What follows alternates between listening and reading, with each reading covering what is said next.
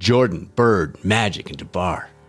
Or Jerry Rice, Tom Brady, Jim Brown, and Lawrence Taylor. Every sport has the athletes who made it what it is.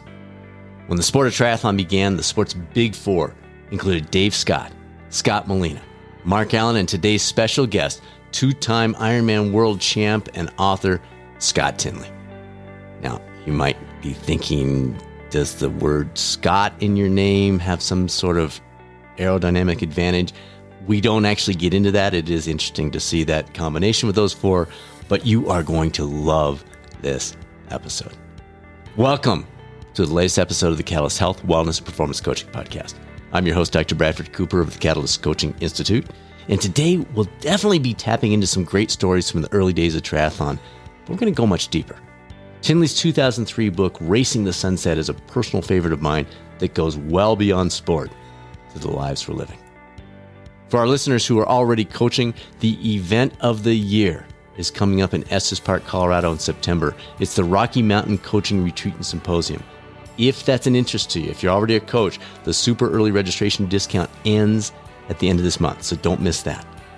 Our speaker lineup is outstanding. It includes triathlon Olympic medalist Susan Williams. Details about this incredible event or the upcoming NBHWC approved coaching certification, if that's the route that you're on right now, is available at catalystcoachinginstitute.com. And if you want to talk about either one of these, just shoot us an email results at catalystcoachinginstitute.com. We'll set up a call. Now, let's transition into this discussion with two time Ironman world champ and best selling author Scott Tinley on the latest episode of the Catalyst Health, Wellness, and Performance Coaching Podcast. Mr. Scott Tinley, it's a pleasure to have you on the Catalyst Health, Wellness, Performance Coaching Podcast. Thanks for joining us. Thank you, Dr. Cooper. Really appreciate you guys inviting me over. Yeah, it's gonna be fun. Lots to talk about today. So I was watching some interviews with you. You're the two-time winner of the Hawaii Ironman World Championship, 82 and 85. The first one was in 78. You were part of that first generation. You were part of the big four. I, you know, a lot, lot goes in with that. What drew you to that race in the first place? At that time, it wasn't this worldwide sensation. It was something where, again, I don't want to put words in your mouth, but you were kind of like, well, let's give it a go. Well, to be fair, I was actually more of a second generation. Um, there was a, a, cadre of individuals who, um, yeah, they were foundational members of the multisport uh, movement beginning in 71, 72. Um, small cultish sports happening in and around the beaches and the bays of San Diego. I didn't do my first triathlon until 1976. Um, so, you know, myself, Scott Molina, Dave Scott, Mark Allen, um, you know, we we also have shoulders to stand on, and those were the Tom Warrens, yeah, and John Howard, Jerry Paynes, and you know, and and you, you could go down the list, right? Yeah. So, w- for you specifically, what made you say I'm going that route? What was the draw? What was the draw? What what what makes you sit there and go, ah, you know what? 2.4, 112 marathon, what the heck?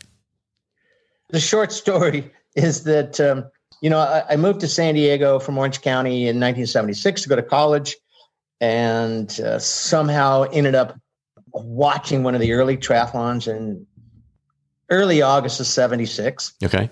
And uh, I thought, oh, man, that's just really cool. You know, I mean, when's the next one? And the guy's like, well, I don't know if we'll ever do one again because this is just a mishmash of, of people coming together and tossing together, you know, swim, bike, and run on a Wednesday evening. And but you know, here's my phone number, and if we do it in the next couple weeks before uh, before fall sets in, we'll let you know. Right? so I got a call, and he said, "Okay, we're going to do the second annual Mission Bay Triathlon." and, and uh, you know it's August 23rd and Wednesday. It's always on a Wednesday night, always in the evening. No permits. Show up. Do you have a bike? I go, no, but my roommate does. Borrow the roommate's bike. You know, showed up, ended up third place, had a good time, learned a lot, and said, "There's something there." I don't know what it is, but if if another one of these things happens in the next decade, I'll be on the starting line. Nice. And, you know, and then the Hawaii thing, you know, that, you know, as the history goes, uh, that all sort of came from some of the early competitors, you know, John Collins, et cetera, who participated in those those mid 70s events in San Diego. And, and, of course, Collins went on to, to uh, be redeployed in Honolulu, took the notion of swim, bike, run uh, into that venue. And you know, the, the Ironman distances are, of course, of historical value. As we know, you know, the, the 2.4 miles from the Waikiki rough water swim, 112 miles from the round, round the island bike race, which actually was 115 miles. And it was done over two days.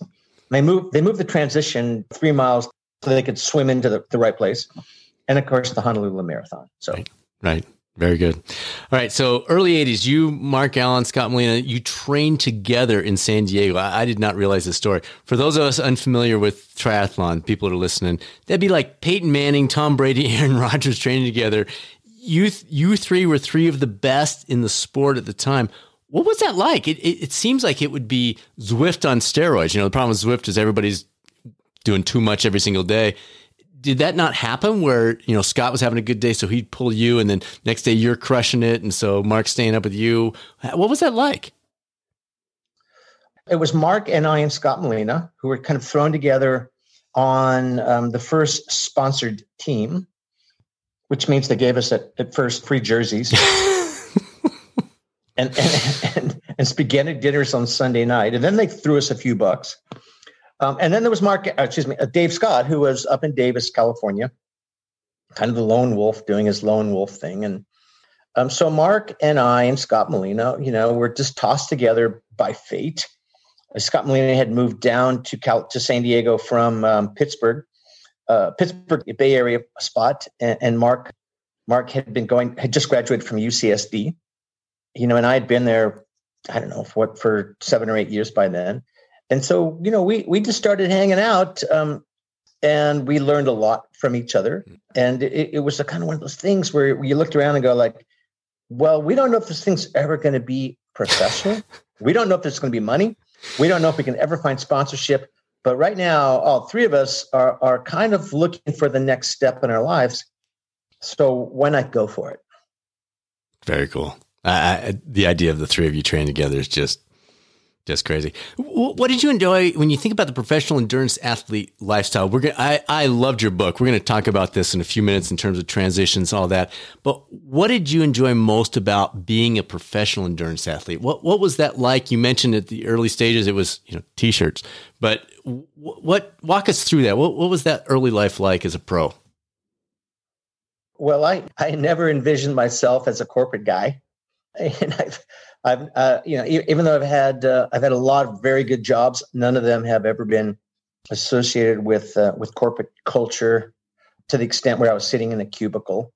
So, the idea of autonomy, um, of being beholden to your own efforts and your own trials and tribulations and successes and failures, for me that that was um, that was desirable because I had been on team sports where the other people had kind of failed and screwed up the team. Right. Or maybe I failed and screwed up the team. And, and I thought, God, you know, if I'm ever going to be a legitimate sports person, it has to be an individual sport. Mm.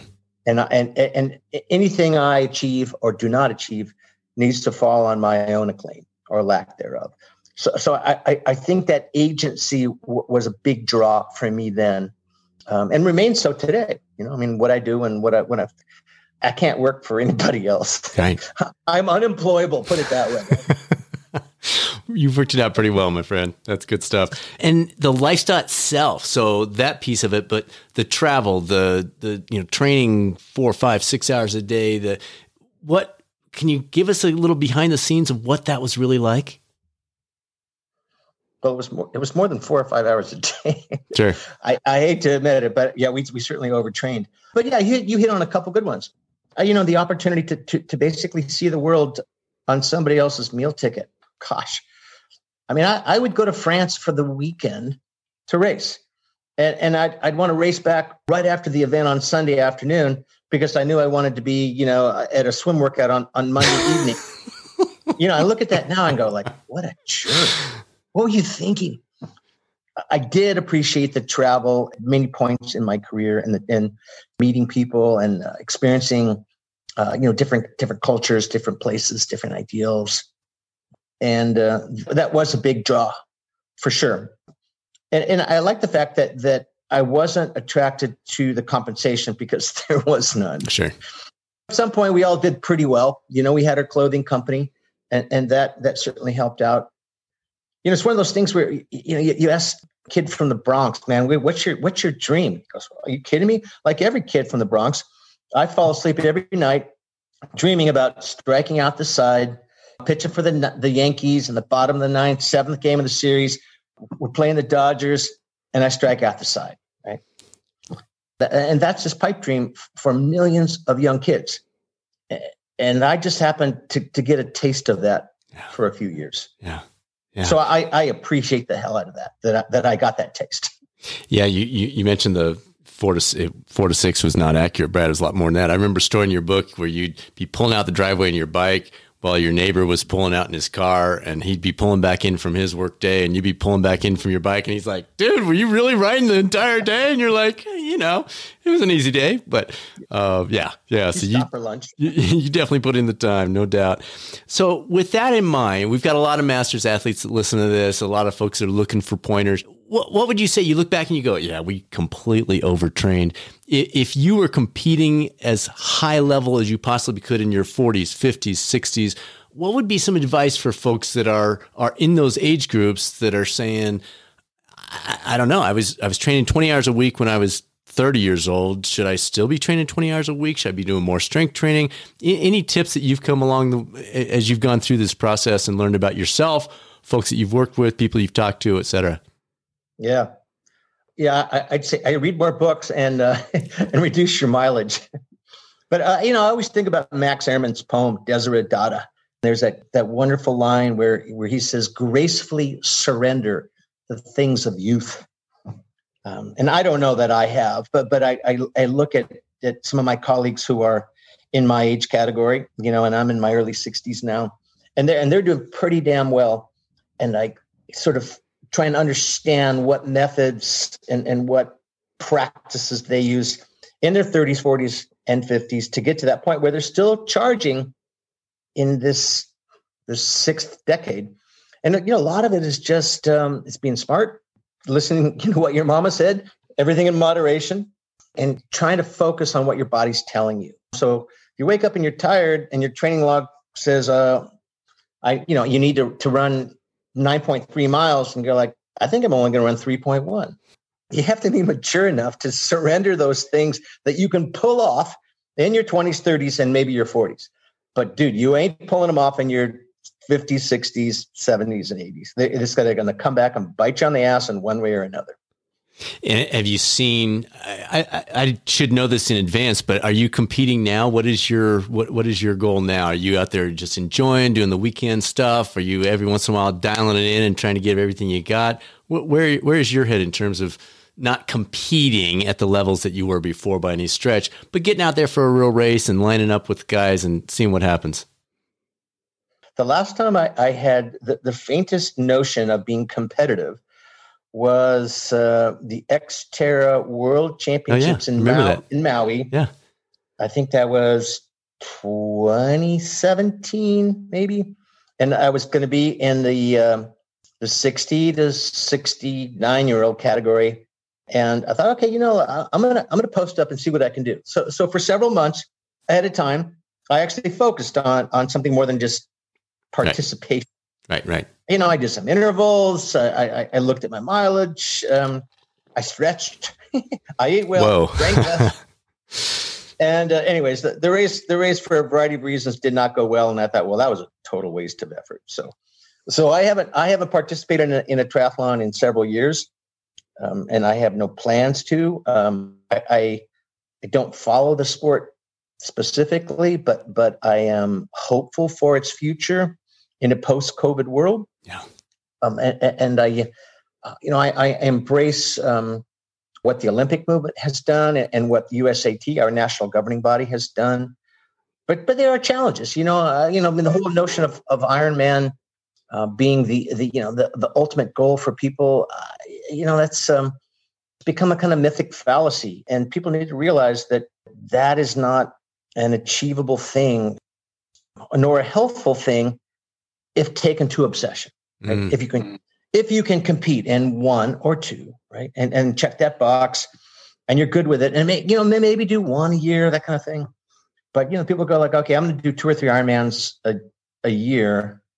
That's a recipe for for failure from a variety of, of psychological and more so physiological conditions in your body as you age into the last best trimester of your life. So, not to disparage Ironman, they've done amazing things for the sport.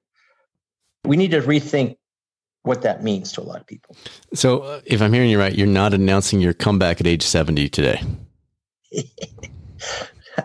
um, God, there's only, there's only one. I don't. First of all, I, I could certainly couldn't qualify, but they used to have this deal where if you ever won the race, uh, yeah, you know, they they did they allow you to come back and and participate. I don't know if that's that's still in effect, but there's only one way that I would go back and and participate in the Ironman, and that would have to do with you know something like one of my family members really wanting to do it. And but uh, other than that, I'm I'm a fan of the Ironman, but you know, I I, I was there 20 years in a row. I left wow. a lot of blood on that highway, so um, I feel like I've done my part. Yeah, yeah, no question. All right we're going to jump into transitions with your with your book in a minute, but one more question: knowing what you know today, if you were to go back, you talked about the overtraining, so that would be one piece. But if you were to go back when you were at your peak and change a few things, tweak some things, what what might that look like? What would be some of those things? You mentioned the travel; you'd soak in the travel a little bit more. But in terms yeah. of the training piece, in terms of the lifestyle piece, what might be different? I, I, I don't know, Brad. I, you know, I mean, I, I tend not to to, to want to rethink or, or, go down that path of regret. Uh, you know, I mean, certainly we we we all could. It's one of those cliches. Like if if I knew then what I know, sure, now, sure, right? yeah, and this gives you that uh, opportunity to do that a little bit. Yeah, um, I, I mean, look, I made decisions based upon what information um, I had in my quiver at the time. It wasn't always correct.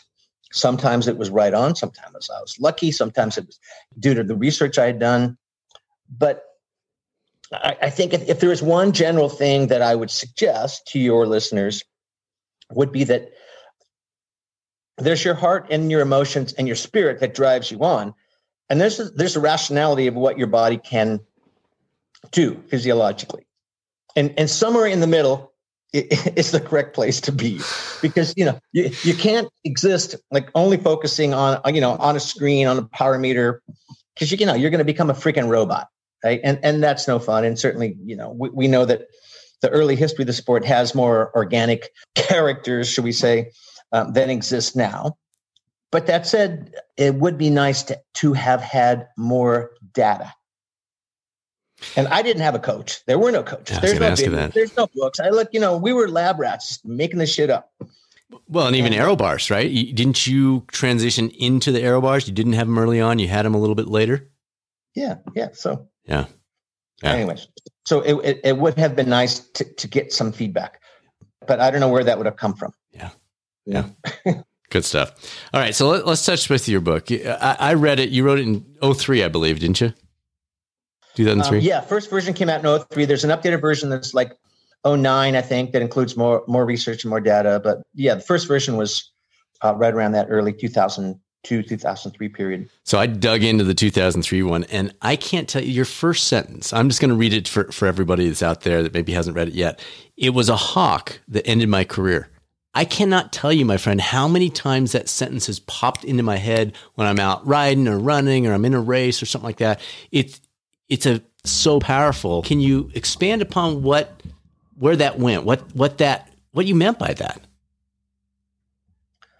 Well, I, I, I was, God, this would have been around 2000 and, no, no, 1999 ish.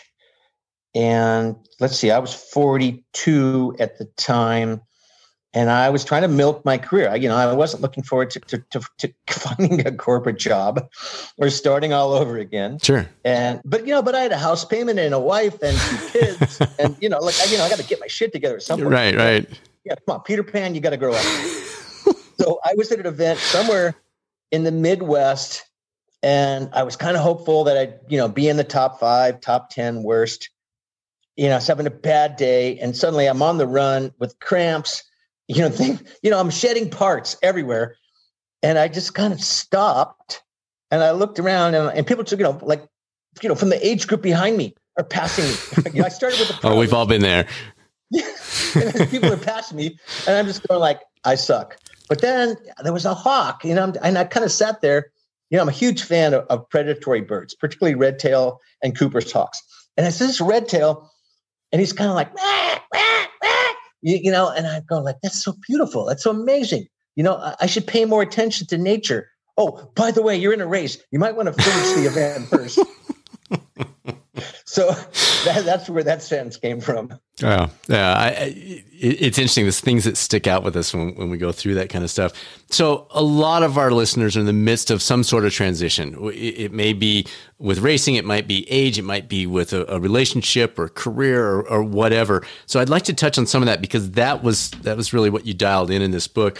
Why did you decide to devote your time and energy to studying this topic of transitions for athletes in the first place? Was it was it autobiographical? Was it you're trying to discover your own journey, or was there something else that drew you to that? What what took you down that path? Um, well, to be honest, Brad, it was because I was all messed up. I didn't know where I was going. I was confused about my next place in life. And, you know, 42, 43 years old. It's, you know, it's the year 2000, the cusp of a new millennia. And, uh, and, you know, I knew I had options. You know, I wasn't broke. I had some skills and uh, uh, but I didn't see myself wanting to be, you know, a salesman or a coach or you know something that would have just been an extension of what I'd been doing for the last 15 years. So I started talking with retired professional mm-hmm. athletes. Yeah.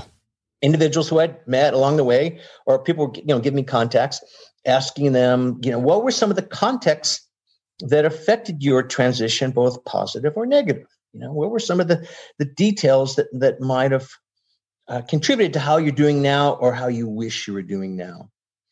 And you know, and I found that that not only was it largely understudied, but, but so much of of what we were learning from you know this this condensed version of life transition could be transformative to as you know other areas of life relationships particular school programs jobs et cetera et cetera so I just threw myself into it.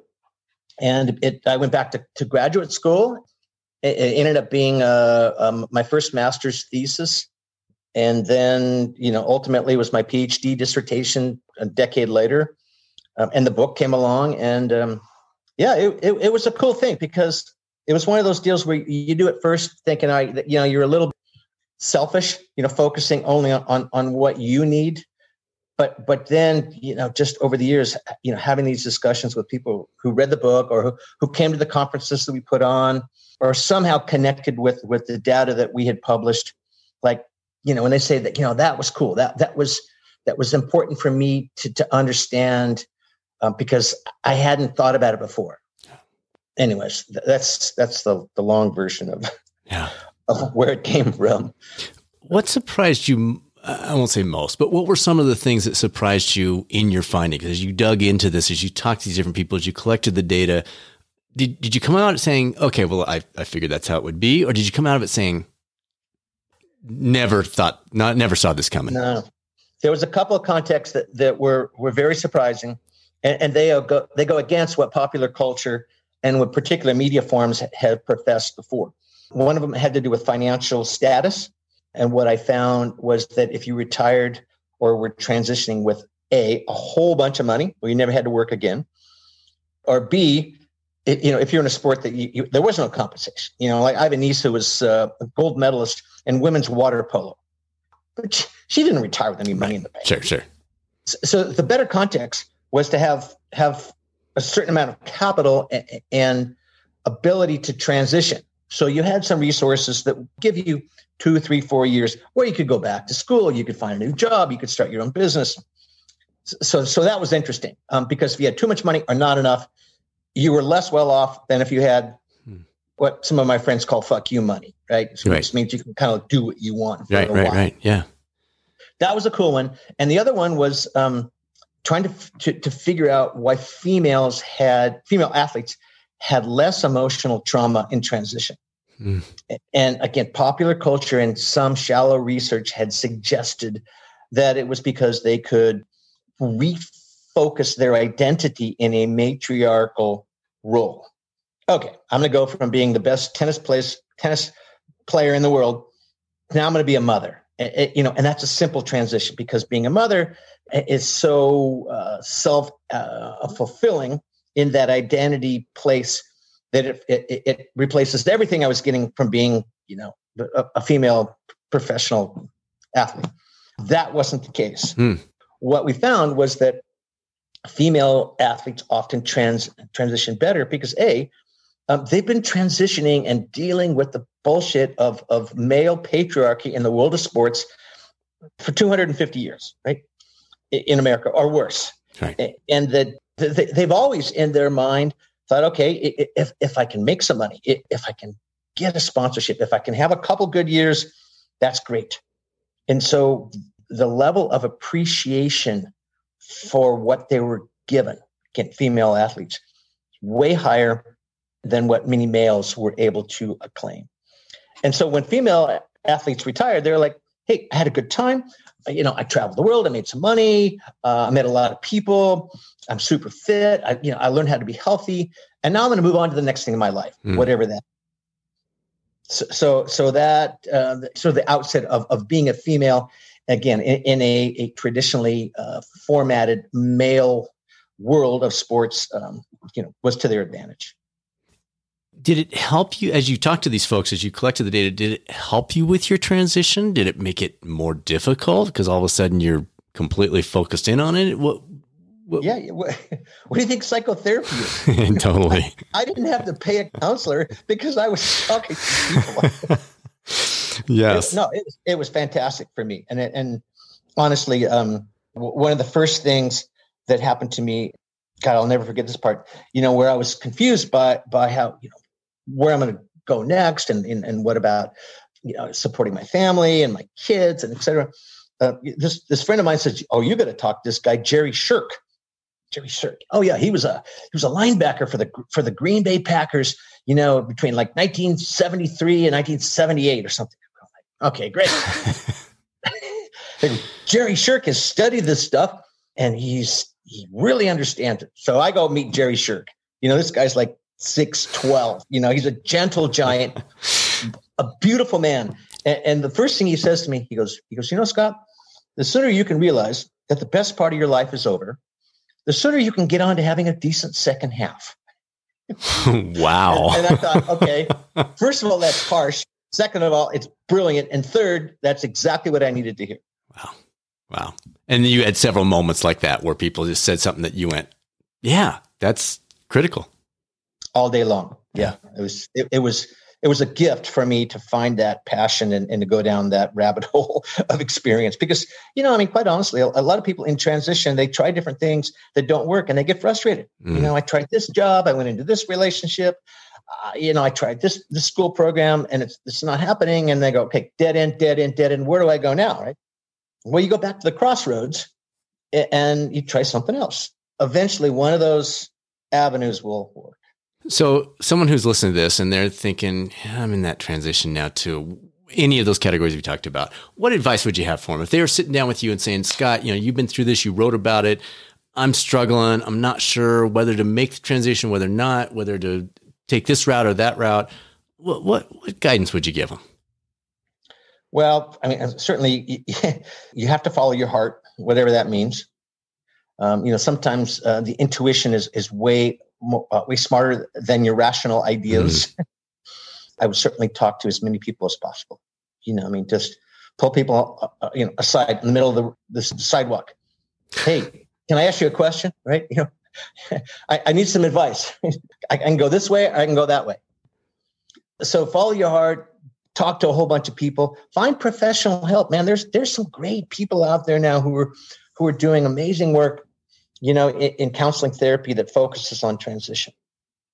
And if you don't like the person the first couple times you talk to them, find somebody else. You know, eventually you, you will you will connect with you know someone who's going to help you with your mental health. And you know, and that unfortunately has been a stigma for yeah. our society for many years. Sure. It's like, oh, what's wrong with you? yeah, you're seeing a shrink. Should I put you in a home? I'm like, no, I'm just going to get my shit together, man. Find someone who can help me. so the first one you mentioned was follow your heart, and then you subtly, kind of under your breath, said whatever that means. What what does it mean to you? Why did it come up first? Why did you say number one, A? Because I, I you're not alone. I think we all go, but I'm not really sure what that means. Yeah. Well, if if I knew exactly what it means and I could bottle it up and sell it, I wouldn't be a school teacher now. I, you know, I, I think most people have an inclination as to where where they should be in their life at any particular point in time. And but but there's this level of fear about what it may cost for them to move in that direction. I'm unhappy in a relationship. I, I don't like I, that I only have a college degree. I don't like this job. You know, I don't like where I live. I don't belong here or there. And so they do this sort of very rational risk reward ratio balance sheet. And, then they, they come up with the answer that's okay, well, right now it's not a good time. When is a better time? Yeah. You know, is it next week, next year, five years? So, so that whole notion of following your heart is, is, you know, at some point, once you do all your homework, sometimes you just got to close your eyes and jump. And if you land smoothly and everything's great, then good on you. But if you hit a rocky bottom and you got to climb back up the cliff, then oh my god, now I sound like Tony Robbins or something. Cut me off. Go get him, Tony. Um, all right, so books written not quite twenty years ago. You redid it. You said with some more science about 2009. If you were to rewrite it today, what would you add? Would there be a new chapter? Would there be a, a new approach that you'd say, you know what, I would like to add this extra one on A? You know, you know, you. I mean, I've written seven or eight books, and, and each each of them could certainly be much better. Particularly the ones that I wrote after Racing the Sunset, where you know where I felt they were under edited, and, and, I read them now and I go, God, mm. well, how did I screw up that that sure. chapter? Um, you look, you put things out there at any given time based upon where you are in your life and what you know, what you've achieved, and how good you feel about exposing yourself, you know, th- through a published narrative. Uh, and you can't go back. You know, it's like it's a timestamp. There it is. You know, it's like, it's like your grandma takes a picture of you at 10 years old and she carries it around, you know, and, and you're 16 going like, oh, I was such a dork when I was 10. Mom can, or grandma, can you just like make my hair longer or blonder or something. You're like, no, that's you at 10 and you got to own it. You were 47 when the book was published, approximately, right? About 17 uh, years ago? Uh, yeah, yeah, yeah. Okay. Yeah, that sounds right. So, using that example of your grandma, you've gone through some other transitions since that time, I'm guessing. Did this, did the perspective as an athlete transitioning help you with the next transition? And if so, no. I don't know if it did or not. I, I think uh, probably not. I should, you know, I, I, should probably go back and read my own stuff. that's that's what I was thinking. Come on, dude. I mean, no, look, I, you know, mean, things have been pretty well for me, you know, over the past decade or so. But there's been some some rough points, and you know, I, I think innately once you go through those, and you know, you experience. Um, what works and what doesn't work. Let, later in your life, you know, you don't sit down, you know, with a yellow legal pad and go, okay, I did this, then I should do that. Right? More, it's you trust your experience and your thoughts, and you stay awake late at night and you think, okay, I really need to do this, not that. So the other large group of our listeners are health and wellness coaches. They're coming alongside people, helping them think through where are they going with their life, where they're going with their health, their wellness, their performance, et cetera. What what advice would you give to them? Because many of their clients are coming to them in the midst of some sort of transition. Maybe it's just I want to lose weight. Maybe it's school pursuit. Maybe it's a career thought. But you mentioned some things of what you would say directly is there a one off where you'd say, well, have them keep this in mind? Yeah, that's a good question, Brad. Um, particularly in, in the midst of this pandemic crisis, mm. where so many of us are um, we're struggling for things that we've lost, and we don't know how to safely find them again. Yeah. I was telling somebody the other day, they go like, "What do you miss the most?" And I was like, "I go kissing people on the lips," and he's like, "Wow, that's gross." I go, "I just it popped in my head. Right? I don't care if it's you know, it's like my dead grandmother or my little sister, whatever. It's just you know one of those things." But anyways, um, I think that we have to be brutally honest with ourselves.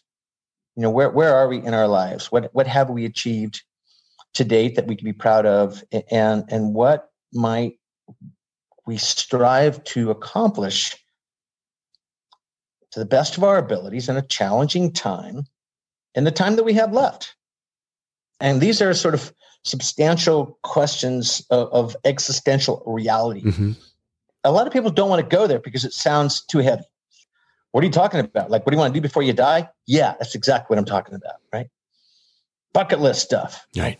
But it doesn't have to be that dramatic and you know and that over the top. You know, you can just start with a small list. You know, I wouldn't mind doing this in the next two weeks. Right.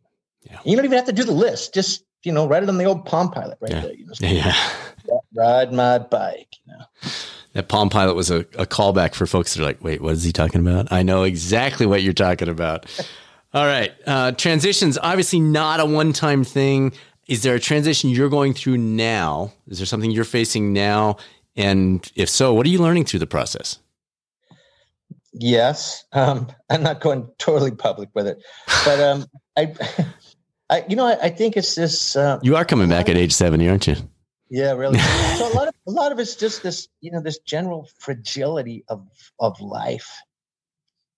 You don't truly expect it or experience it or admire just how crazy all this beautiful thing that, that we can appreciate can go away just like that until you start to until you've lost a few things that mean a lot to you. Yeah. You know, it might be a loved one, it might be a sense, it might be part of your health, occupation, etc. And then suddenly you go like, wow, I had all that and now I don't have all that. So it really gets back to to what I said about female athletes appreciating uh, what they had.